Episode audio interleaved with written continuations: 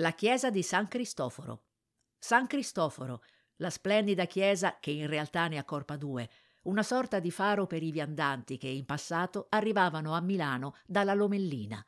Bellissima quella di sinistra, la più antica, riconoscibile dal portale quattrocentesco in cotto romanico con rosone gotico, che nel 1176, così recita la leggenda, fece da sfondo all'annuncio della sconfitta del Barbarossa da parte della Lega Lombarda ma è notevole anche quella di destra, fatta erigere all'inizio del XV secolo da Gian Galeazzo Visconti per celebrare la fine di una drammatica pestilenza.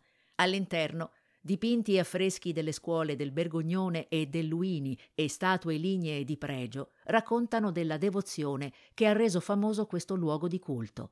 Per chiedere protezione, sposarsi o prendere le credenziali prima di affrontare l'impegnativo cammino per Santiago di Compostela.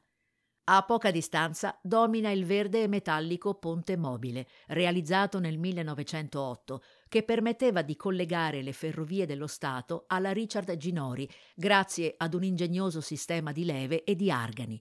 Storia di ieri e storia di oggi, l'area industriale tra il Naviglio Grande e via Morimondo è tornata a vivere grazie alla riqualificazione voluta dal gruppo britannico WPP, ennesima dimostrazione di rinascita della periferia urbana e curiosa commistione ai lati del Naviglio Grande, tra i miracoli celestiali e quelli più terreni, tra il sacro e il profano.